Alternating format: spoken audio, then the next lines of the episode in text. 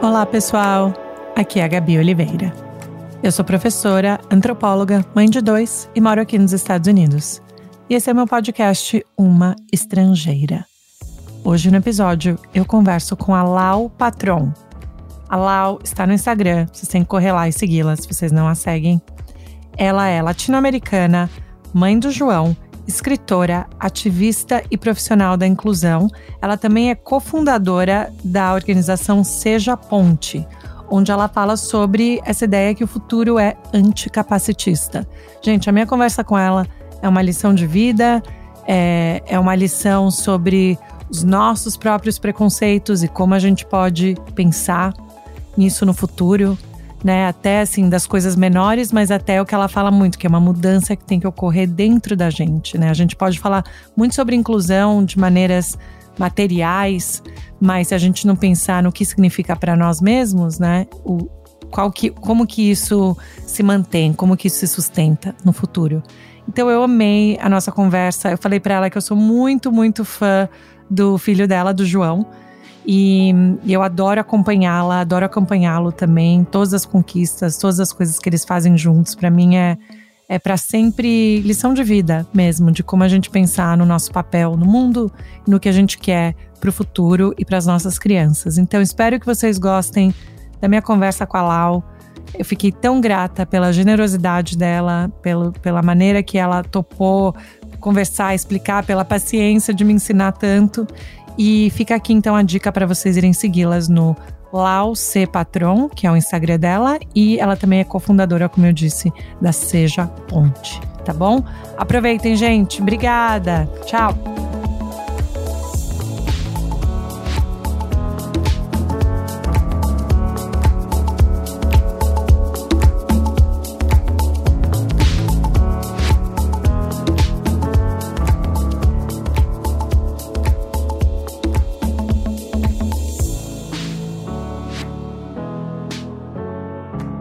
Mas que prazer. Obrigada pelo convite, viu? Não, olha, de verdade, eu fico tão feliz porque eu sou fã, admiradora, eu adoro o seu Instagram, eu aprendo muito, eu acho que você, tipo, é uma luz nesse momento e eu fiquei super feliz que você topou, de verdade, eu fico agradecida demais. Não, Imagina, é sempre bom ter conversas com pessoas que também estão pensando em tanta coisa, né? Eu acho que é isso, assim, se a gente não tiver esse lugar de conversa, de pelo menos botar as perguntas em cima da mesa, é, é isso, a gente não vai para lugar nenhum. Então, tô bem feliz de estar aqui.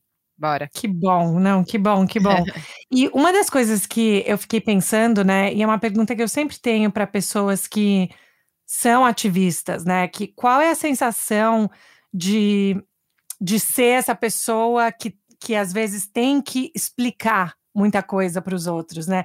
Isso cansa em algum momento, em tipo assim, você pensar, poxa, as pessoas também têm que fazer o trabalho delas de entender por que, que às vezes tem que estar tá nesses ativistas principais toda essa parte de educação. Você pensa nisso assim, e o que, que o Instagram traz para você? Pesa às vezes essa sensação de responsabilidade? Eu acho que o ativismo, primeiro, o ativismo é uma escolha. É, obviamente, é uma escolha é, que algumas populações e pessoas que são vinculadas a essa população são muito empurradas para, né? É, porque existe, enfim, todo um cenário horroroso, então a gente é muito empurrado para esse lugar da ação e isso às vezes torna ativismo sem a gente querer necessariamente. Mas dentro ainda do ativismo, existe escolhas de qual é o meu ativismo, né? Em que tom eu opero. É, eu escolhi a educação, eu escolhi esse lugar de trazer pessoas para perto, de pegar a pessoa pela mão é, e tentar explicar de diversas formas. Então, mas essa é a minha escolha. De fato, pessoa nenhuma tem obrigação de ficar educando ninguém. É, eu sempre hum. falo isso, porque às vezes as pessoas querem comparar o meu trabalho com o de outras pessoas. Eu falo, não, gente, mas esse, esse é o jeito que eu escolhi, né? Inclusive é meu ativismo e também virou meu trabalho mesmo, né? Hoje eu opero com ativismo e, e profissionalmente, mas eu escolhi esse lugar da educação. Eu escolhi esse lugar que às vezes parece mais conciliador, porque é um lugar que tenta puxar as pessoas para perto mesmo. E é isso, assim, tem muitos ativismos que não são esses, e eu acho que todos eles são necessários, complementares, é, num cenário em que a gente vive é, um desencontro completo de quem realmente somos enquanto humanidade, né? Uma população absolutamente diversa. E a realidade do que a gente tem, os números que a gente tem de emprego, de violência, de diversas coisas, é, todos os ativismos, inclusive aqueles que não são nada conciliadores, são extremamente necessários. E assim, eu, como eu te disse, eu sou sua fã, eu já vi, eu assisto suas lives e seus vídeos, mas para as pessoas que estão escutando a gente agora, eu ia amar saber um pouco da sua história. Assim, eu vejo também que no seu Instagram você fala, né, latino-americana, e outro dia eu vi que você postou pro seu pai e no final tinha uma frase em espanhol. Então, assim, seria super legal escutar um pouco qual é a sua história e, e aí a gente continua o papo. Tá. Vou fazer um check-in bem breve, assim, porque eu nem gosto de ficar falando muito do. Eu acho difícil a gente falar hoje quem a gente é, né? O que, que a gente uhum. faz, é tanta. A gente faz tanta coisa. Mas eu vou fazer um check-in e contar um pouquinho da história. É, eu gosto sempre de dizer a primeira coisa que eu sou mãe, porque todas as outras coisas que eu me tornei têm a ver com essa maternidade. Então, eu sou mãe do João, esse é um lugar muito importante para mim. E aí, a partir de ser mãe do João, eu me tornei escritora, eu me tornei ativista, eu me tornei uma profissional da inclusão da pessoa com deficiência. É, eu sou cofundadora da Ponte, é uma empresa que hoje a gente está dedicados a criar novas tecnologias de aprendizagem, novas formas de letramento humano e é isso que eu me dedico demais. Mas dentro desse lugar eu também sou consultora, eu sou mentora, eu sou curadora em vários projetos de inclusão, então a gente já perdeu, é isso, assim, é a mulher polvo de hoje em dia, né? Eu nem sei mais o que, que eu faço direito. Eu até falo quando me perguntam o que, que você é, eu falo o que, que eu estou, porque assim, eu não sei dizer né? O que eu sou, com certeza, é uma mulher, é mãe do João, é filha da minha mãe, Ana Luísa, neta da minha avó Isolina e de tantas. Uma herdeira de uma, uma linhagem incrível de mulheres. É, tu falou do latino-americana, vamos lá, daí vem a história do meu pai. Uhum. Meu pai é uhum. uruguaio. Hum. É, e ele vem para o Brasil ali na época da ditadura. É, ele vem, na verdade, fugindo da ditadura uruguaia, porque lá ele fazia parte de um grupo de resistência. Uau. Então a gente já a gente vem de uma história de, de a minha, minha casa já era uma casa onde se debatia muito política, direitos humanos. Eu venho desse lugar, né? Então eu hum. tenho toda uma, eu tenho toda uma família no Uruguai. Eu tenho a, a, minha avó já faleceu, mas por muitos anos o meu irmão é uruguaio, um irmão mais velho. Minhas sobrinhas são todas uruguaias. Então hum. essa a vida sempre foi entre Brasil e Uruguai. É, uhum. é o meu segundo, a minha segunda casa, a minha segunda língua, enfim. Por isso que tu disse. E é isso, assim, história depois disso. É, eu sou uma mulher branca, lida como branca, né? Agora esses dias houve uma discussão na internet se Laura Patron é branca ou não é. Sério? Sério? Perdi essa, perdi, perdi. Porque é, teve uma pessoa que falou, ela é claramente uma mulher não branca. Eu falei, opa, vamos conversar sobre isso, né? Porque assim, eu sou uma mulher lida como branca, eu tenho traços indígenas herdados, é, mas assim, eu sou lida como branca, tive todos os privilégios de uma mulher branca. Nunca fui, não tenho uma vivência de uh, uma vivência indígena, nem perto disso, entende? É, uhum. É, e sempre acessei todos os lugares como uma mulher branca. Então essa discussão ela termina aí, eu sou uma mulher branca. Uhum. É, sou uma mulher branca que tem uma vivência muito classe média, uh, que acessou bons, boas oportunidades de estudo, boas oportunidades de trabalho. Então, uma mulher que embora venha de uma história familiar de sim tratar de política, direitos humanos e alguns assuntos como esse em casa, por muito tempo viveu viveu essa discussão distanciada, sabe, meio por cima do muro, assim. Hum. E aí a maternidade chegou. Hum. É uma gravidez não desejada, mas super acolhida no processo. Eu não queria ser mãe. Eu vivia hum. dizendo, eu não vou ser mãe de jeito nenhum. Sério? Por quê? Por quê? Por quê? Por quê? Porque eu achava a maternidade, a visão que eu tinha da maternidade era uma espécie de prisão para as mulheres, sendo hum. bem sincera. Uhum. É, eu olhava as mulheres mais próximas, inclusive a minha mãe, é, e falava: nossa, como a maternidade tirou delas espaço, hum. como tirou delas potência, como tirou delas. E isso ficou muito marcado para mim enquanto eu cresci, então eu ficava nesse lugar. Não vou ser mãe, porque me poda a potência e porque eu acho que eu não tenho condições de ser alguém responsável por outra pessoa. Era essa a minha visão. Assim. Sim. Faz sentido. E aí eu achava muito sério isso, entendeu? É muito sério isso. A gente, a gente não pensa muito a maternidade desse lugar. A maternidade é uma coisa quase automática na vida da mulher, né? Mas é, um, é uma decisão de extrema responsabilidade, assim. É demais até. A pessoa tem que saber se ela quer arcar com isso, né? Uhum, uhum. É, e aí foi uma gravidez. Eu não gosto da palavra acidental, mas é isso, não foi planejada. É, eu estava numa troca de anticoncepcional, engravidei, levei um susto. Mas no final acolhi, vivi isso, e, e desde a minha gravidez fiquei muito conectada com, com essa, essa criação dentro de mim, assim. E aí uhum. mudei, mudei muito meu discurso. a gente muda discursos, né? Acho que esse é um ponto Totalmente. importante, importante na vida, mudar os discursos. Sim. E aí nasce o João em 2012, é, um menino com desenvolvimento regular, eu sempre brinco que eu fui, eu tava tão apavorada se eu ia dar conta de ser mãe, que eu fui aquelas mães que leu aqueles livros horrorosos, sabe? Tipo, Total. Encantadora de Bebês, Dez Passos Sim. pro Bebê não sei o quê.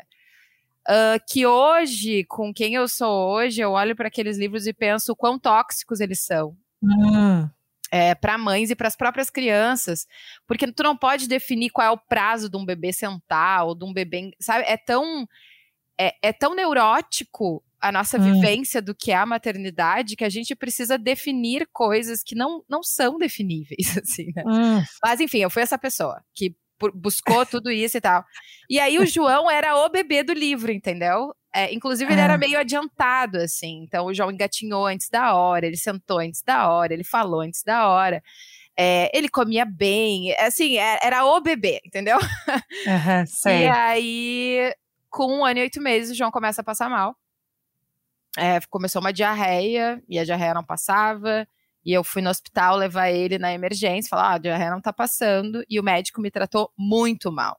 Um hospital particular, o hospital mais bacana da cidade. É, mas o médico me tratou mal porque eu sou jovem, e naquela época mais hum. jovem ainda, né? Tem mais essa coisa ainda. de ser mãe jovem.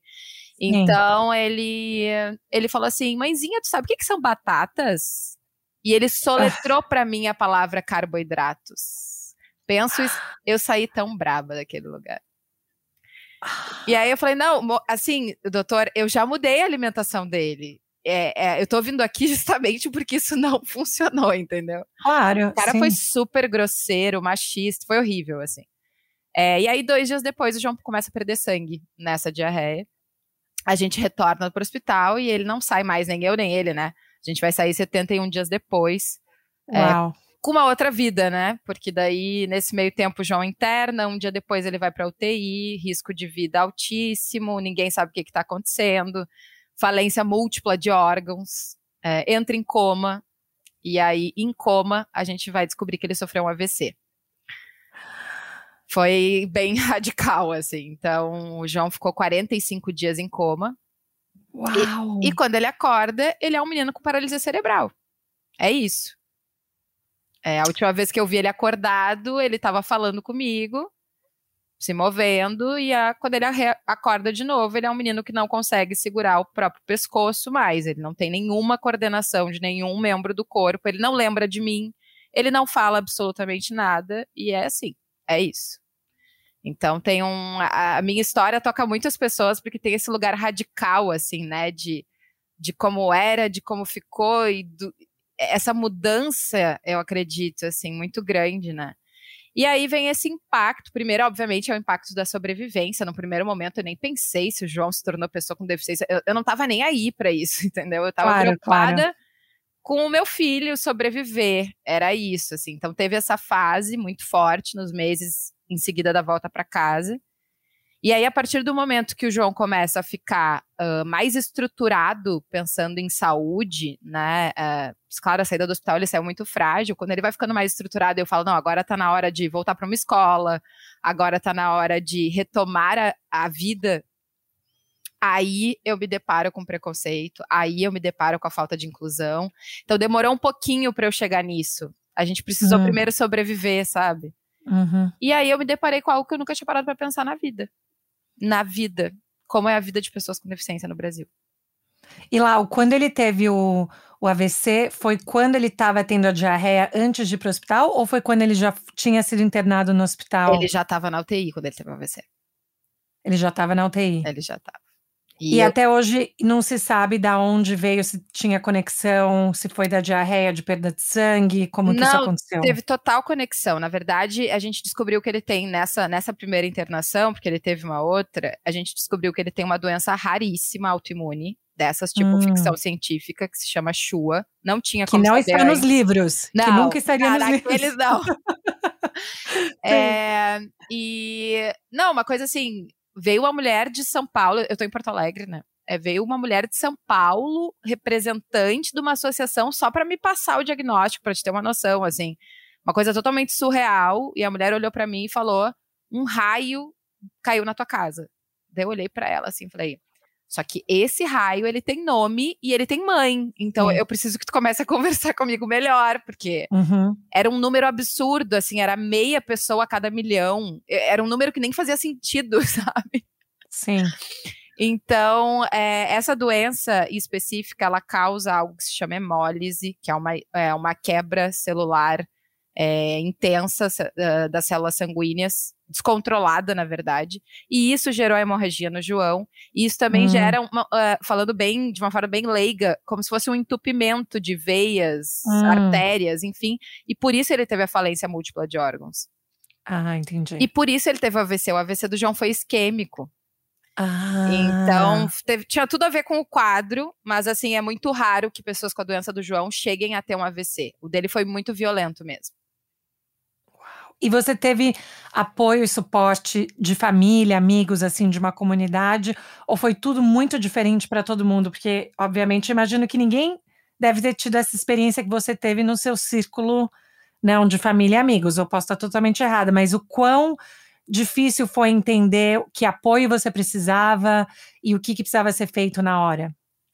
Acho que tem duas fases, assim, né? Tem a fase do hospital, em que as pessoas se propõem muito a estar perto naquela urgência, é, de alguma forma, né, com o que elas têm para dar. E tem uma segunda fase que é na volta para casa, um desconcerto, um desconcerto geral das pessoas, assim, porque daí hum. existia um, uma esperança no hospital de que o João voltasse exatamente como entrou. Hum. Aí, quando ele sai, uma pessoa com deficiência, aí, aí gera mais um afastamento das pessoas, assim, de realmente não saber lidar, sabe? Não, uhum, eu não, uhum. Assim, as pessoas estavam tão em choque que foram poucas as pessoas que ficaram realmente por perto, assim, né? Eu sempre falo da minha mãe, que a minha mãe é meus dois braços e as suas pernas, e é muito comum depois, né, me tornando uma ativista, uma pesquisadora do tema, é, a gente descobre que, na verdade, a grande parte das mães atípicas, que é como a gente se refere a mães de pessoas com deficiência, são mães solo no Brasil, né? Então hum. são, são os caras normalmente caem fora. Tem hum. muita separação envolvendo o nascimento de uma criança com deficiência. É, hum. E as principais pessoas que apoiam essas mulheres são as avós. São Uau. avós, são tias, são irmãs, são outras mulheres, mas principalmente hum. as avós. Então é muito comum a gente se deparar com histórias de grandes avós envolvidas no processo é, de crianças e jovens. E a minha história não foi diferente, assim, né? Foi muito, foi muito essa, essa dupla, eu e a minha mãe, no hospital e pós-hospital, para dar conta disso. E assim, eu, uma das coisas que eu mais amo no seu Instagram é também os seus textos, né? Eu acho que para mim eu sinto que você é uma poeta da vida, sabe? Assim, é, mesmo eu não tendo essa, essa experiência compartilhada, né? Obviamente, mas é uma sensação de que as suas palavras elas, elas entram para as pessoas, né? Elas permeiam nossas realidades de maneiras diferentes. Foi algo que você já fazia quando você era mais nova? Você já escrevia? Ou tudo isso foi meio que se desenvolvendo com a sua nova identidade de né, mãe? De uma criança que passou pelo que o João passou. E eu quero chamar ele de Jujuba, porque é o que você coloca no Instagram. Amo. ele, é ele gosta, fofo. né? Ele agora, ele, ele tem um Instagram que era eu que controlava antes. Chegou um tempo que ele falou: Ah, eu quero fechar esse Instagram ainda. Eu deixei ele lá. Tem 18 tá. mil seguidores no Instagram. Ah, preciso seguir. Aham. Uhum. Aí agora ele quer reativar, só que ele mesmo quer cuidar. Então, ele, te, ele tá mudando o perfil lá e ele botou Jujuba Patron o nome. então vai ficar Jujuba mesmo, pelo jeito. Amei, amei. Ele tá se organizando agora para essa fase dele, ele tá crescendo, né? Mas vamos lá. Eu sempre escrevi desde muito pequena, é, sempre foi um recurso para mim de estar na vida, inclusive. É, eu passava muito tempo sozinha quando eu era pequena e uma, um lugar que para mim virou um refúgio foi a biblioteca da minha mãe. Hum. E como minha mãe trabalhava muito, eu buscava nos livros dela encontrar ela, sabe? Então, é, desde muito pequena, sei lá, muito pequena, comecei a ler Clarice Lispector.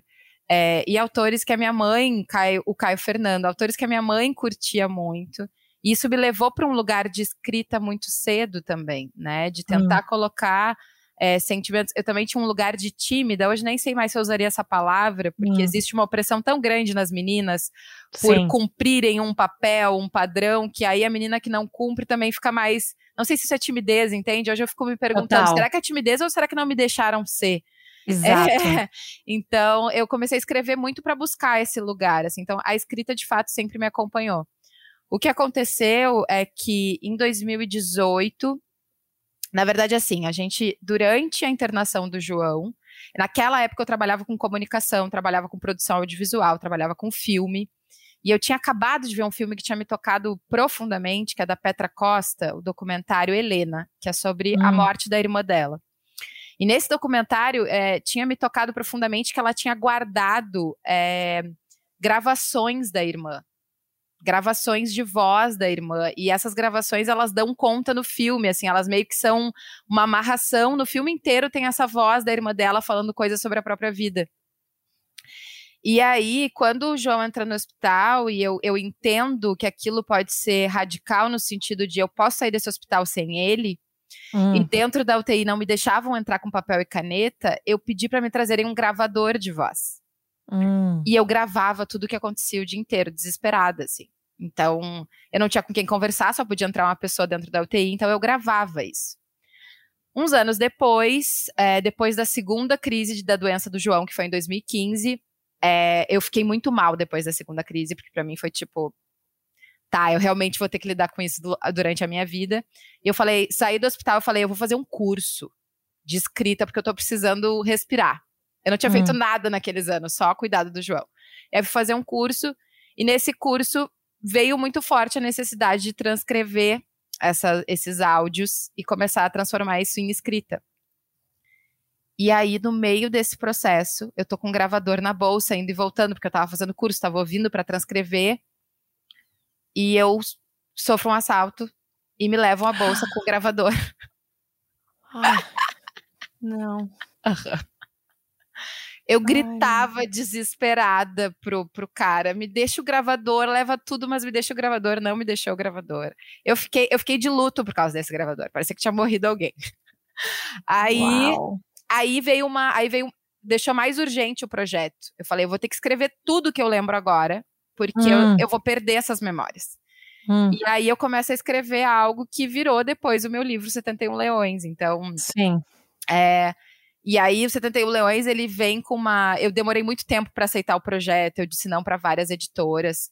É, hum. até, até sentir em mim firmeza, porque eu sentia que era como sair pelada na rua, assim, sabe? Eu vou tirar hum. a roupa e vou dar uma corrida na frente hum. de toda a minha vizinhança. Seria hum. melhor do que lançar esse livro, era tipo esse sentimento, entendeu? Então, então o negócio estava pesado. Porque é isso, assim, o livro, o livro fala de coisas muito íntimas, né? E Sim. aí, em 2018, eu tive coragem, e aí, quando eu tive coragem, também foi dar esse lugar para mim mesma, assim, sim, eu sou escritora, eu sempre escrevi, eu já, eu já uhum. nesse lugar, mas assumir o livro também foi assumir para mim mesma, assim, não, eu, eu tenho esse lugar, eu escrevo, é isso que eu faço. Hum, hum. Mas é, porque essa questão, né, de, de escrever, e porque você tem o seu livro, mas você também consegue escrever esses textos nesse formato Instagram, né, que é um formato um pouco mais restrito, então eu imagino que você também tem que pensar como aquela mensagem vai ali daquela maneira. Mas uma coisa que é muito impressionante falando com você ao vivo agora é que a sensação que eu tenho é de uma positividade grande, né, e de uma questão de uma pessoa é, não só bem resolvida, mas assim, para frente, pensando, né? E, e, você falou que na segunda crise foi um momento que para você foi mais complicado do, do, que até na primeira. Como que foi para você essa transição entre a primeira e a segunda crise? É que a primeira crise é, era estado de choque, estado de sobrevivência. Não tinha muito tempo para pensar. É, não me importava o diagnóstico que o João tinha. É, eu estava focada em voltar com ele vivo para casa. Uhum. É, e esse lugar é um lugar que te deixa meio aéreo, assim, né? É, eu tava num, eu tava num estado que eu olho hoje de fora, eu tava um, uhum. eu tava uma leoa em alerta, assim. Uhum. Eu hum. tive brigas imensas dentro do hospital com enfermeiras, eu, eu, é, eu tava num estado de alerta, e esse estado não é um estado de consciência. Uhum. É, e aí, quando eu saio do hospital e ele volta para casa, e tem esse processo da volta para casa e de entender o que, que a vida é agora, é, eu entrei num estado de negação da doença. Então, assim, ah, não, deve ter sido outra hum. coisa, esse diagnóstico não está bem fechado. Hum. É, eu, vou ter, eu vou lidar com as questões do AVC e vou esquecer que a doença existe. E aí, hum. em 2015, vem uma outra crise. Essa outra crise veio me dizer o seguinte: o João tem a doença. Hum. E tu precisa uh, entrar num lugar acolhedor contigo mesma do medo que tu tem de perder ele. Porque tu não vai hum. controlar isso. E aí foi um momento que eu passei. Eu passei uns dois anos sem conseguir dormir direito, porque eu tinha medo que de noite ele morresse. Dois anos. É, eu falo que uh, esse é um lugar que só mães de filhos com doenças raras entendem, assim. Só uma hum. mãe que viveu uma quase perda. É, eu não conseguia, eu ficava acordada, eu olhava ele, eu tinha medo, uma, é uma neurose que eu ia dormir e ele ia morrer, e eu não ia hum. conseguir salvar ele. Hum. E aí eu tive que fazer um processo de olhar para a morte, que é uma coisa bem interessante que a gente deveria fazer enquanto sociedade, que é parar de botar a morte num lugar tabu e começar a trabalhar isso. E quando eu comecei a trabalhar esse medo da morte, eu percebi que eu estava perdendo de viver com o João. Hum. E esse foi um lugar bem duro para mim de perceber e ao mesmo tempo libertador, porque aí eu entrei numa outra fase. Aí eu entrei numa fase de bom. Eu não tenho a menor ideia quanto tempo eu tenho com o João aqui. É, pode ser que eu veja ele envelhecer, pode ser que eu vá primeiro, mas pode ser que eu perca ele numa virada de esquina. É porque hum. a doença dele é essa, né? É, então, já que eu não sei, eu vou ter que controlar aquilo que eu posso, que é como a gente passa o nosso tempo, como a gente vive juntos. E aí eu entrei numa fase de assim, vamos viajar, vamos fazer esporte, vamos Vamos ir pro mar, João. Vamos, sabe? Ah, eu quero fazer uma trilha com o João pra ir pra cachoeira. E todo mundo, quê? Como é que tu vai levar a cadeira de rodas pra cachoeira? Não, eu vou.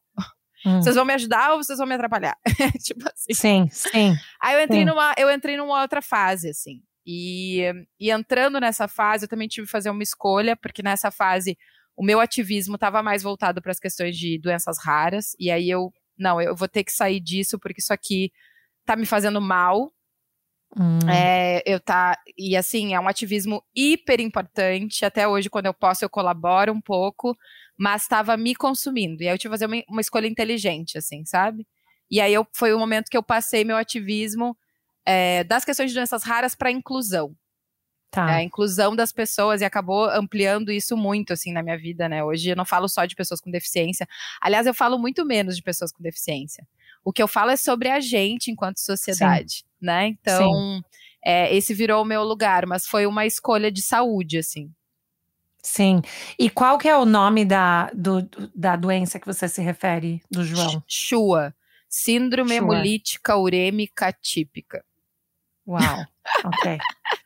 Não, mas é porque isso, isso é. Eu acho que até um ponto que você estava falando antes que eu acho super interessante. Eu sempre tive a sensação que quando as mulheres estão grávidas, elas são infantilizadas, assim, sabe? No sentido de falar, não, você não sabe o que, é bom para você, você tem que escutar a tal pessoa. Não, sempre alguém tem que falar pra gente o que, que é, o que, que é bom, o que, que não é, os livros, alguma coisa. E aí, essa sensação, como você descreveu, né, de ser uma mãe tão jovem e ter que também passar por aqueles momentos de falar, não, a minha intuição, eu sei que tem alguma coisa aqui. Uhum. E ter que entrar nesses embates, né, desde muito cedo. E eu imagino que isso talvez tenha servido um pouco para pensar em quais são os caminhos para falar sobre inclusão.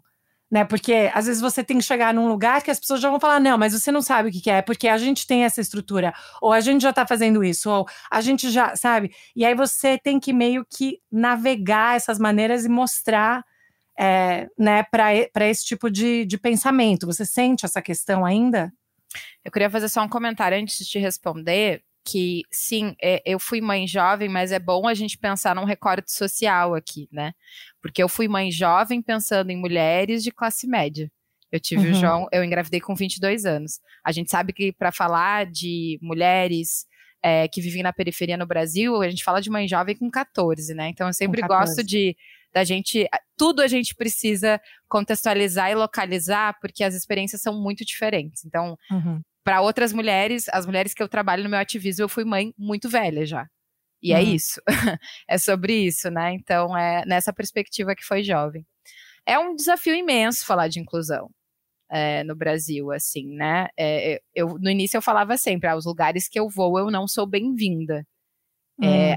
a, a, minha, a minha primeira sensação era essa, né? As pessoas me chamam porque precisam me tolerar de alguma forma, mas é, eu sou uma pessoa desconfortável. Eu levo o hum. desconforto junto comigo.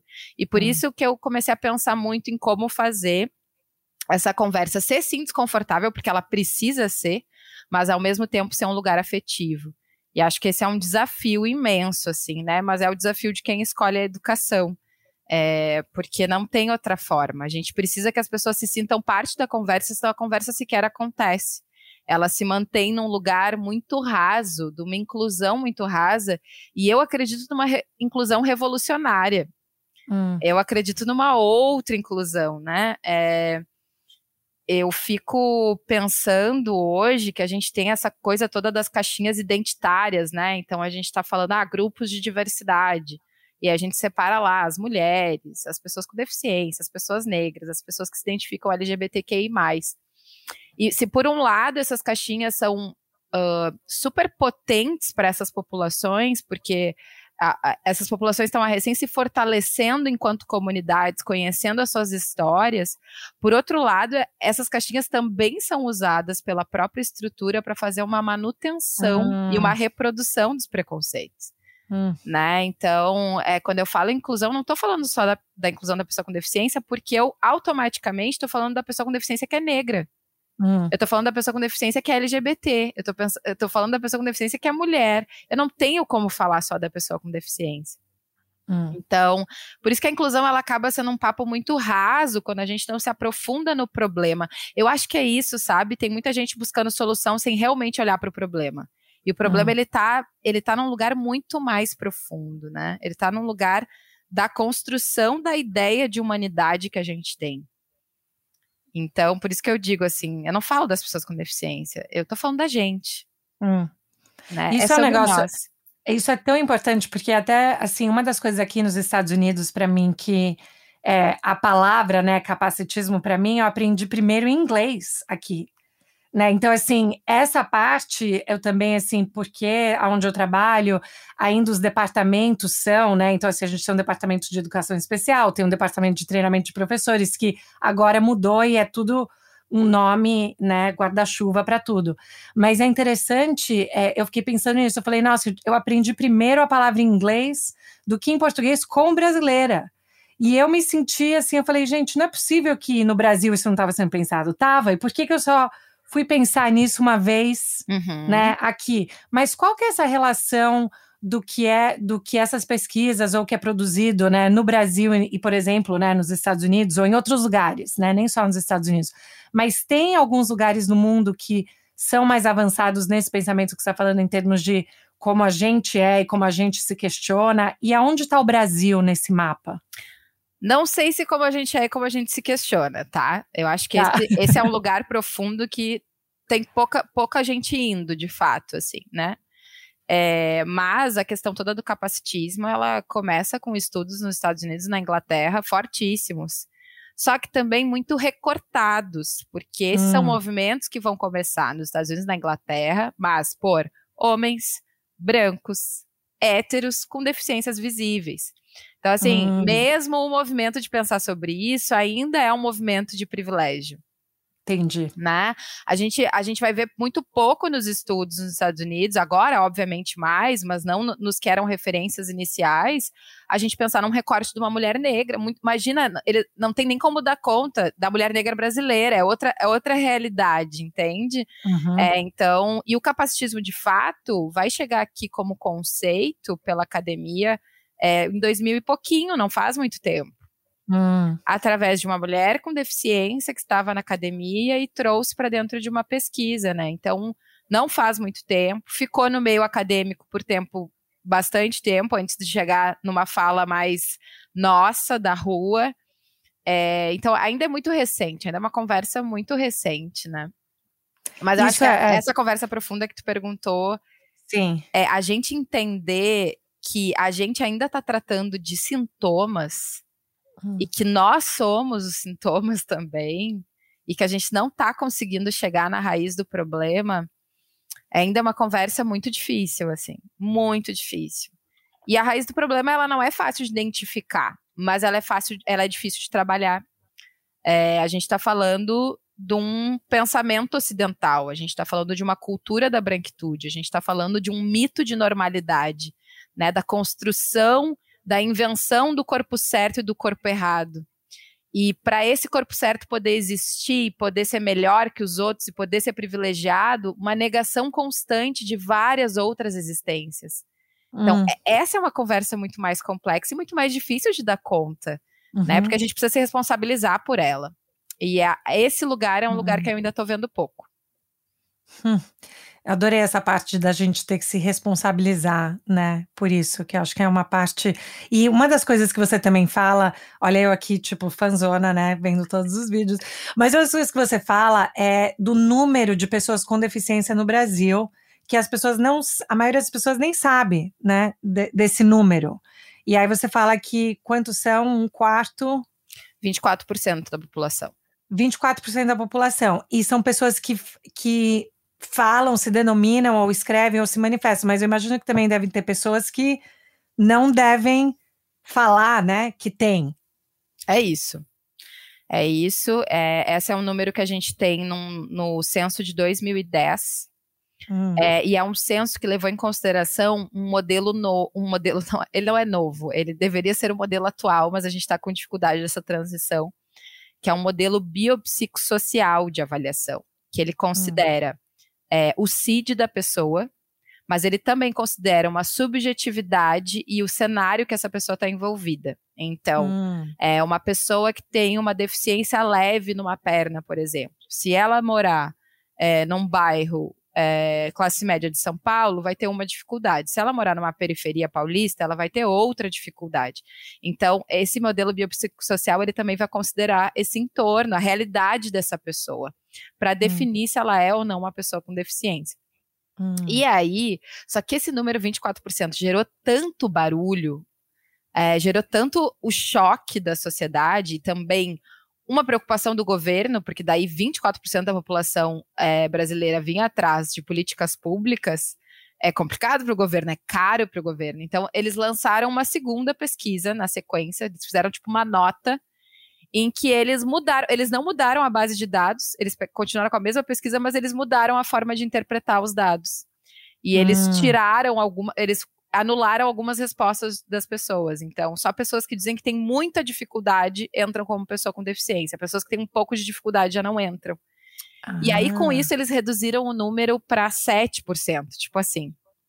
Então, ah. mas a gente considera nos movimentos, é, assim, pelo menos nas principais discussões dos movimentos, a gente considera se manter trazendo o número de 24, porque a gente tem certeza que nesses 7 foram retiradas pessoas que têm sim deficiência. E aí ficou nessa, nessa confusão dos dois dados. Então, enquanto a gente não tem um novo censo, que a gente está cobrando muito que se tenha, se pegue mais informações das pessoas com deficiência, porque a gente precisa entender quantas são mulheres, quantos são homens, são brancas, são negras, é, onde é que estão essas pessoas, né? Uhum, é, então, uhum. enquanto a gente não tiver um novo número, a gente trabalha com esses 24%, que seriam 45 milhões de brasileiros. É Nossa. muita gente, né?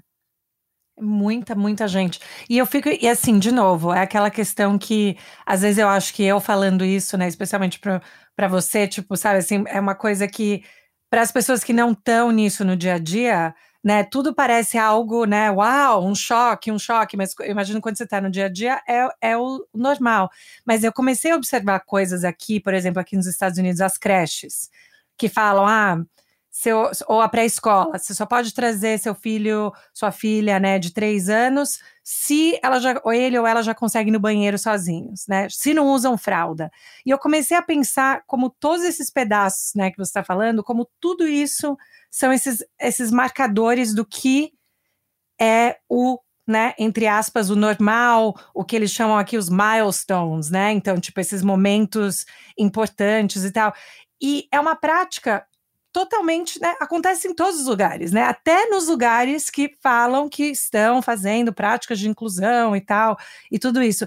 Como que você navega quando você está no seu trabalho, né, tendo esses projetos, pensando que as pessoas têm que mudar coisas muito básicas do dia a dia, versus essa transformação realmente que você falou interna, que é muito mais difícil de acontecer. Qual que é o equilíbrio uhum. dessa parte material até também, né, de ter é, todo um espaço que faça sentido. Uhum. A gente tem um processo que a gente precisa fazer, que é a localização de problema. É, e a gente localiza o problema, quando a gente fala das pessoas com deficiência, nas pessoas. Então, hum. é o menino, e aí a gente pode até generalizar, é, generalizar não, ampliar é, e pegar o exemplo que tu deu. O problema uhum. é o uhum. menino que ainda não vai no banheiro na idade que deveria. Sim né? Então a gente joga o problema para a pessoa que não encaixa naquele, naquela normalidade que foi criada, que na verdade não existe, é inexistente, é extremamente tóxica para todo mundo. Não uhum. é só uhum. para as pessoas com deficiência, ela é tóxica. Sim. Né? Sim. Tá aí uma geração de pessoas à base de remédio para depressão, para 550 coisas, porque a gente não dá conta de performar essa normalidade. E ela, ela, vai, ela vai nos empurrando tanto para um lugar, ela é muito tóxica, ela adoece pessoas, né? Então a gente não está uhum. falando só das pessoas com deficiência, mas vamos focar nisso. É, então a gente joga o problema na pessoa, é a pessoa que não se encaixa, é a pessoa que, é, que gera um problema a mais, que gera um custo a mais, porque agora a gente tem que pensar em incluir essa pessoa, entende? Fica na pessoa o problema. A localização certa do problema é: o problema está na estrutura. Hum. O problema não está na pessoa essa pessoa se torna uma pessoa que tem é, dificuldades a partir do encontro dela, da existência dela, da subjetividade dela, que a gente não pode mudar, com uma estrutura que sim pode ser alterada, mas não é, porque a gente não quer. Hum. É aqui que está a deficiência da pessoa, é nesse encontro. Uau. Não está nela, está no encontro. E aí, de um lado, a gente pode alterar, mas não altera. E do outro, a gente fica apontando como se a pessoa que tivesse que melhorar, entende? Uhum. E aí a gente empurra essas pessoas para um lugar de, cara, faz muito tratamento, fazem cirurgias extremamente violentas para tentar performar algo parecido para poder serem aceitas. A energia que as pessoas com deficiência gastam, só sendo quem elas hum. são em ambientes não inclusivos, é uma energia que elas deviam estar tá gastando, vivendo, criando, serem compet sendo competentes do trabalho delas, sendo criativas, e elas gastam só para existir. Hum. Então, assim, essa localização de problema, eu falei isso porque, para responder a tua pergunta, eu não acredito que a gente consegue transformar as coisas práticas sem olhar para dentro. É, hum. São soluções muito frágeis. Hum. Então, assim, a pessoa, ela não arruma a calçada dela porque ela tem todas essas crenças dentro dela. Enquanto ela não olhar para dentro e perceber essas crenças, ela talvez arrume a calçada por causa de uma multa, mas ela vai hum. continuar estacionando na vaga errada. Ela vai continuar não querendo que um aluno com deficiência estude com o filho dela. Ela hum. vai continuar não contratando dentro da empresa como uma liderança. Ela vai, ela vai continuar. Então, a solução. Óbvio que a gente precisa pensar em acessibilidade, empurrar a lei, empurrar a multa e fazer o que precisar fazer para ir resolvendo a bagunça. Mas essa resolução ela não é efetiva enquanto a gente não olhar para dentro. São essas propostas que eu faço, né? É, uhum. Eu tenho uhum. um curso que é aberto ao público, que é, um, é uma. Eu, eu, eu chamo de travessia, os meus alunos depois me dizem que é um rally. É, que é difícil. É, mas é, ele é intenso, ele é intenso. Eu não vou chegar numa aula e vou te dizer os 10 passos para te não ser capacitista, hum. 10 passos para te ser uma pessoa inclusiva. Não, cara, tu vai ter que olhar para dentro e vai dar trabalho. Hum. Vai dar hum. trabalho. Isso é se responsabilizar por fazer parte, entende? É, a gente está num momento muito dos movimentos anti, né, antimachismo, antirracismo, nananãs, e aí veio junto com isso um conceito do aliado. Só que uhum. as pessoas estão abraçando esse conceito do aliado num lugar muito fácil. Né? Hum. Então, ah, eu participo da hashtag na internet, hum. eu posto não sei o quê, eu faço um repost da pessoa. Cara, aliado é muito mais do que isso. Aliado é justamente olhar para dentro e se responsabilizar. Hum. É aliado para mim tá num lugar de assim, te escutei, me hum. dei conta que sou violento. Vou ter que assumir isso aqui, mesmo que seja muito difícil para mim. Olha, eu sou uhum. potencialmente violento diante de pessoas que têm existência diferente da minha.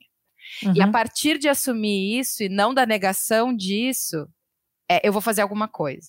Então, aliado, para mim, não é quem diz que não é capacitista. Para mim, esse é hum. a, essa é a pior pessoa, inclusive. Com certeza. Para mim, aliado é o cara que diz: eu sou capacitista, deixa eu parar para entender como. É, é, entende? Uhum. Então, e assim, até dentro das empresas, que eu já estou muito trabalhando nesse ambiente corporativo, é, os hum. processos de letramento que eu proponho não são processos práticos. São processos assim, são processos profundos. Porque eu não vejo as empresas mudarem. Assim, a gente tem um histórico já das empresas trabalhando esses temas e a gente não está vendo, de fato, transformações estruturais. Hum. É, porque as empresas são feitas de pessoas. E Sim. porque no final a gente pode mudar o processo todo de contratação, por exemplo. Mas a decisão final não é de uma máquina, é de uma pessoa. E ela hum. vai estar tá lá com todos os vieses dela possíveis na hora dessa, contra... dessa decisão. Então não adianta, assim, a transformação é humana ou ela não vai ser. É, e eu, por isso que eu acho que a estrutura a gente vai dando conta com lei, com multa, com pressão, mas a gente tem que muito se focar na educação. E essa questão da educação, eu penso muito, né? Eu tenho dois, dois filhos, um de sete e um de quatro. E eu penso muito nisso para os dois, quanto a literatura infantil é importante, né? O que, que eles leem na escola, que livros são usados, quem está né, ao redor deles. E eu acho importante essas conversas também, como você falou, pra, às vezes para os pequenos, essa parte material é interessante, né? Tipo, se a gente está num lugar, quem consegue na montanha russa, né? Quem consegue pegar a fila ou entrar, quem, nesse sentido de o que, que tem disponível ali para fazer com que isso aconteça de maneira, né, com equidade nesse sentido. E, e aí, quando você pensa para essa educação dos menores, quais são coisas que, né, e você criando o João, pensando quais são coisas que você gostaria que houvesse mais na, tanto nas escolas para os pequenos quanto em casa, que os pais também uhum. possam pensar. Sabe que eu recebo muito essa pergunta, né? Ah, é? E eu tenho, eu tenho uma resposta, eu tenho uma resposta bem provocadora, mas depois eu respondo melhor, né? A pergunta, ah. mim, a, pra, a pergunta que sempre chega para mim é: como é que eu educo meu filho para ser inclusivo, para ser empático? E a minha resposta é sempre aprendendo primeiro. Hum porque as crianças estão nos observando e não adianta ter mil conceitos, mil ideias para passar para elas se elas olham para ti e tu não tem uma amiga com deficiência. E elas uhum. nunca viram uma pessoa com deficiência dentro da tua casa tomando um café. E elas vão no teu trabalho e não vem uma colega com deficiência. É, é, isso, entende? As crianças não aprendem a respeitar, a amar, ter empatia por pessoas que não existem.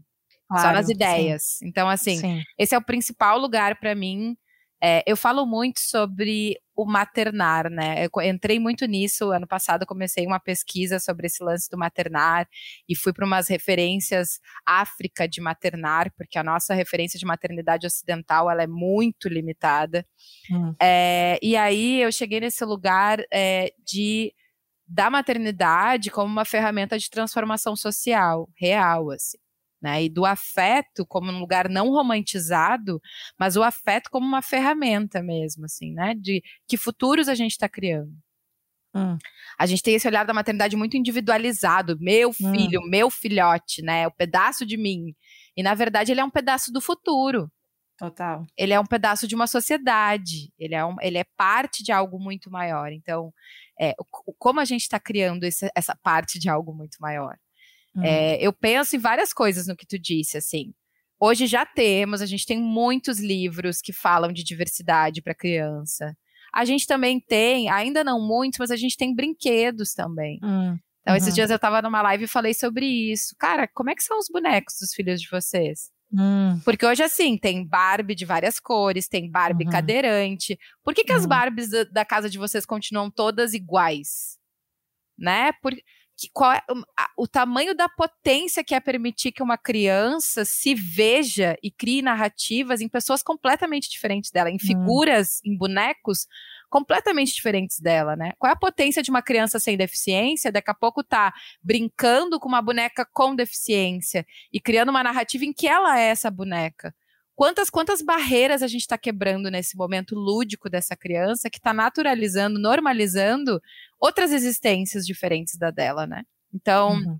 fico pensando que tem muito esses caminhos materiais, uhum. é, novas histórias para contar para os nossos filhos que saiam, saiam da narrativa única, novos brinquedos em que permitam que eles criem histórias que não estão na narrativa única, é, mas muito esse lugar de comunidade diversa. É, a comunidade afetiva diversa, com quem nossos filhos convivem a partir, a partir da gente, a partir da escola, com quem os nossos filhos convivem. Ah, só convivem com pessoas parecidas com eles? Bom, tem alguma coisa errada. Hum. Como é que a gente quebra isso? Como é que a gente quebra intencionalmente? E aqui tem uma coisa importante que a gente não vai transformar o mundo sem intenção, sabe? Hum. Não tem como ser aliado sem intenção, não tem como é, inclusivo sem intenção. A intenção, a gente fica num lugar de fugir dela. Ah, mas eu não vou forçar a barra de amizade com tal pessoa. Cara, força, porque assim, existe um muro de crenças que te fez não ser amigo naturalmente dessa pessoa. Hum. Se tu não criar uma, intencion... uma, coi... uma ação intencional para pular esse muro, tu vai ficar onde tu tá e, hum. e, as, e as coisas continuam como estão. Então, aí de novo eu volto para o lance da responsabilidade, né? Então, é, esses tempos eu estava conversando, estava fazendo uma conversa dentro de uma empresa e uma diretora da empresa falou: Ah, pois é, mas eu estava pensando nos meus filhos, por exemplo, eu coloquei a minha filha numa, numa, num curso de Libras é, para que ela seja inclusiva. Mas aí ela, ela me fez alguma pergunta, assim, ah, mas como é que eu posso ampliar isso? Eu falei, bom, ela sabe falar Libras, mas ela tem um amigo para falar em Libras? Hum. Sim. É, não pode ser só uma ferramenta. Não é só uma ferramenta. É né? É intenção, né? É como é que você falou. É sobre outras pessoas. É, é o quanto a gente está disposto a ir em direção de outras pessoas para quebrar esses ciclos, para refazer esses lugares. O quanto a gente está disposto. Esse é um lugar do aliado, né? Não, isso é. E assim, teve uma discussão aqui nos Estados Unidos no né, ano passado, obviamente, muito forte com o que aconteceu com o George Floyd, né? Aqui nos Estados Unidos, e aí né, meu, meu filho, né, de sete anos, vai para a escola pública aqui, e aí teve essa discussão, né, do, de vários pais, né, falarem, a gente quer que isso seja conversado, né, que não interessa se está no prezinho e tal, e teve um movimento muito grande de outros pais falando, ah, mas a gente não quer trazer é, temas tão complexos para os nossos filhos. Já, eles são tão pequenos, por que, que eles já têm que pensar em tanta coisa, né? E eu fiquei, e assim, o meu argumento no final ali naquela conversa que acabou muito tensa foi assim, né? Se uma criança é, negra de, né, de dois, três anos já tem que pensar nisso, por que, que o meu filho não, não tem que, né? O privilégio dele, é o privilégio, privilégio dele. É isso. De não ter que pensar nisso. Por que, que aquela criança de três, quatro anos, né, tem que, teoricamente, passar por esse processo que vocês estão descrevendo como difícil, mas aí eu construo essa ideia de proteger o meu, de falar de coisas difíceis, né? E eu acho que isso, numa sociedade tão individualista quanto a americana, né? Essa questão de, não, eu não quero que mexa no meu direito individual, eu que tenho o direito de fazer isso, achando que a gente vive num vácuo, né? Assim, é, uhum. dá uma aflição disso. Mas, assim, eu imagino que isso são, é, são conversas que você tem também, não só no, na sua vida profissional, mas, assim, você sente que você ainda tem esse papel muito com amigos e na sua vida social você carrega esse papel muito ainda? Muito. Um, mas eu também eu, eu fui aos poucos me retirando de algumas relações que começaram a ficar tóxicas para mim. Hum. E hoje eu tenho uma escolha bem consciente, não sei se acertada, mas hum. do meu ciclo de afeto próximo, é, eu, não, eu, não, eu, não, eu não fico por perto de pessoas que não estão afim de pensar sobre isso. Assim, não fico mesmo. Porque violento o meu filho, e se violento o meu filho me violenta, é uma coisa meio básica, uhum. assim, né? Então, se, claro. se uma pessoa próxima, de afeto próximo, não quer se pensar, mesmo sabendo que ela violenta o meu filho, eu não sei que afeto é esse, entende? Uhum. É, de novo, afeto é responsabilidade. Se essa pessoa não se responsabiliza por esse afeto comigo, então eu, não, eu tô afim de afetos responsáveis. Mas me fez lembrar de uma história Acho que foi ano passado isso. Eu converso com o João sobre inclusão desde os cinco anos dele. Eu uhum. converso sobre ele ser uma pessoa com deficiência e o que isso significa. Claro, em cada etapa de cada idade, essa conversa é diferente, né? Sim, claro, claro. É sempre retomada e cada vez mais complexa, cada vez mais profunda. É, até chegar lá nos sete anos, que daí ele começou a fazer muitas perguntas. E daí, uhum. eu não vou fugir das perguntas do João. Se ele faz as perguntas, uhum. ele tá pronto pra gente conversar sobre elas. É, e aí, acho que também foi perto dos sete anos que eu introduzi o termo capacitismo para ele. E ele começou a entender que isso existe e que é essa é uma lente pela qual ele é visto, né? Uhum. Então, ano passado, eu estava conversando com amigas, todas que são também são mães de pessoas sem deficiência. E elas me questionaram, acho que eu tinha publicado alguma coisa na internet, alguma conversa que eu tive com o João sobre capacitismo, que eu normal, normalmente divido esses momentos, pelo menos os momentos que ele me permite, porque tem vezes que ele pede para não falar. é, e aí as minhas amigas falaram assim: "Ai, Laura, mas tu não acha que ele é muito novo para te falar com ele sobre essas coisas?" E aí eu falei para elas: "Vocês sabem quantas pessoas com deficiência existem no Brasil?" Hum. Aí 45 milhões de pessoas. É, vocês sabem que quantas pessoas com deficiência vivem violência doméstica no Brasil? Hum. 61,3% das pessoas com deficiência não tem nenhum ensino médio completo. É, só 6% das pessoas com deficiência no Brasil chegam numa faculdade. De todas as carteiras assinadas no Brasil de trabalho, 1% é de pessoas com deficiência. Vocês acham que eu não tenho que conversar isso com meu filho? Hum. É, eu, ele tem nove anos, eu já sei que a vida dele vai ser muito difícil. Eu já sei todos os obstáculos que vão acontecer. Eu já sei quando quando tem alguém sendo obstáculo para ele na escola. Eu sei o porquê e eu não vou preparar ele para ele hum. poder se defender, para ele saber quem ele é. Hum. é. Eu acredito nesse lugar. Quanto mais informações, mais conhecimento, claro, sempre respeitando a idade do João e aquilo que ele tem condições de, de, de saber, né? É, ah, eu lembrei por que essa conversa aconteceu. Porque eu contei, eu fiz um resumo, eu brinquei de aula de história com ele e fiz um é. resumo da história da pessoa com deficiência no mundo. Foi por isso que veio esse questionamento. Ah. É, e, e foi super importante para ele. Ele terminou essa brincadeira barra aula comigo, dizendo: é, eu sou uma pessoa com deficiência e eu quero lutar para poder ser quem eu sou. Né? Ele chegou uns dias depois, lá na escola, no dia 13 de dezembro, que é o Dia Internacional da Pessoa com Deficiência, ele chegou dizendo: hoje é o meu dia. Hum. Porque ele tá num lugar, numa casa, em que tá dando ferramentas para ele, para ele saber que ele tem direito de existir, que ele não tem que se vergonhar de quem ele é. Hum. Então, é, a gente realmente não tem o privilégio de decidir qual é a fase correta de ter essa conversa, e ninguém deveria ter. Uhum. Porque são os filhos dessas minhas amigas que vão excluir crianças como o João. Uhum. Por, por tabela, porque elas não tiveram essa conversa, porque não foi, sabe, porque não foi, não foi um lugar trabalhado com a família, porque não vem a família ter uma comunidade diversa afetiva. Essas crianças serão a consequência. Mas uhum. quem vai carregar o resultado para casa são crianças como o João. Então, e esse é um lugar que me preocupa muito. É, ontem ou anteontem é, teve uma aula do meu curso, está acontecendo no meu curso agora, né? Aí teve uma então não aula... dá para se inscrever, não dá para se inscrever. Não, agora não dá, agora não dá mais, agora tem que esperar. É. é, mas a gente tem aulas com professores convidados, todos com deficiência. E aí, na última aula, a gente teve um relato do Ivan e ele estava falando sobre a solidão da criança com deficiência, a solidão uhum. do jovem com deficiência, né? Os poucos amigos, a exclusão no ambiente escolar, a exclusão no ambiente social das crianças e dos jovens. E é isso. É, é, isso acontece com o João hoje, isso acontece com todas as crianças com deficiência.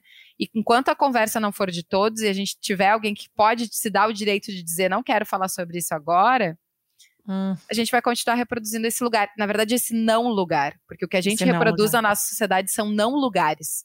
Né? Pessoas que estão ficando num limbo entre o que a sociedade diz que elas deveriam ser e quem elas são. É, é, é um não lugar, é um não pertencimento. Não, incrível. Olha, a gente está chegando na hora aqui. Eu sei que eu já abusei do tempo, mas nossa, que aula e que generosidade a sua de, de topar, porque eu fico pensando, realmente, eu fico pensando nisso.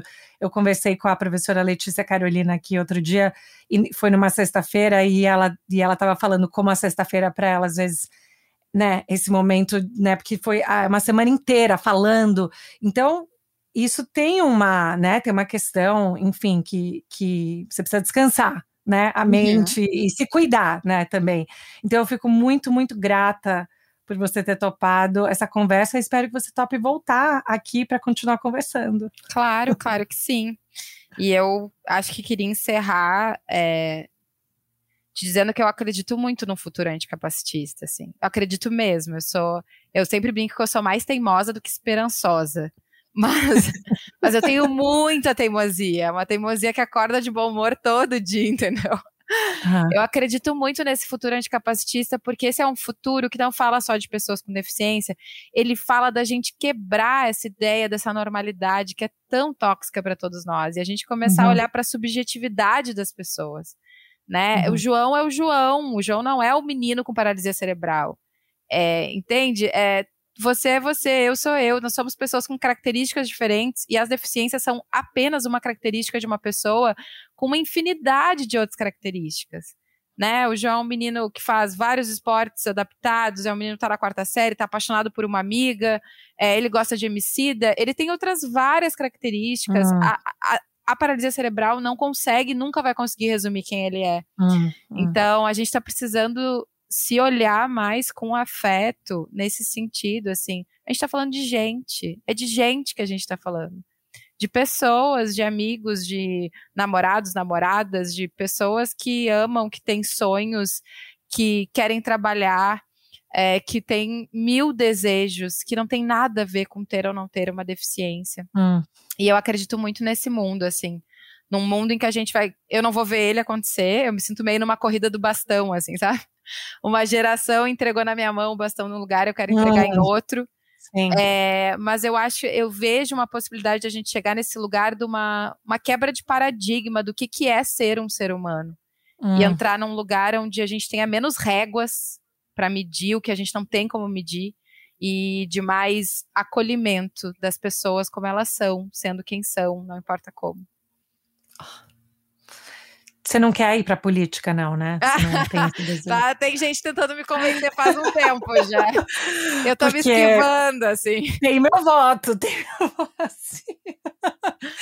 De verdade. Que, é. assim, poder, e que poder. Porque também, né, né, eu acho que também essa questão, esse poder da, de ocupar esse espaço. E, e que bom que a gente tem pessoas como você fazendo isso. Mas essa questão, a gente tem que dividir isso, né? Não pode ser só em você, tem que ser em todos, ou é. no, em todos os ativistas, mas tem que ser em todos nós. A gente tem muito medo de falar do que a gente não sabe, mas enquanto a gente não se colocar na conversa, é, esse medo vai barrar qualquer transformação. Uhum. Todo não, mundo tem que se fantástico. colocar na conversa. Agora, quando eu for para o Brasil, não sei quando, mas vamos torcer. Daí seria fantástico conhecer em pessoa. Não, com certeza. Por favor. Ao vivo. Mas adorei, Lau. Fico super, super grata. Super obrigada. De coração, de verdade. Foi uma aula. Obrigada pela generosidade. Muito, muito obrigada. Eu que agradeço o convite. Tô, tô sempre aí. Ah, um boa. Beijo. Um beijo. Tchau.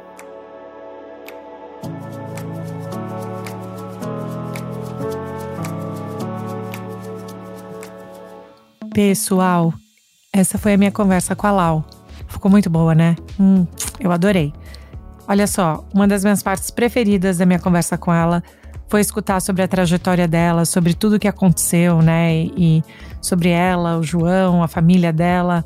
Eu achei super interessante escutar como ela é, acabou fazendo isso como profissão, nessas né? escolhas que são feitas ao longo da vida. E eu também fiquei muito, muito assim, tão feliz com ela ter topado realmente ensinar tanto, né? Porque eu fico pensando que, poxa, tem que ser a responsabilidade dela ensinar isso? Não, deve ser de todos nós, né? Mas assim, ela tem uma generosidade, uma presença de espírito. Assim, eu podia ficar escutando ela falar por anos, de verdade. Então, eu amei nossa conversa. Vão lá no nosso Instagram é uma estrangeira podcast ou mandem um e-mail pra gente no estrangeirapodcast.gmail.com e espero que vocês tenham gostado desse episódio. Semana que vem tem mais, tá bom? Se cuidem, gente. Um beijo.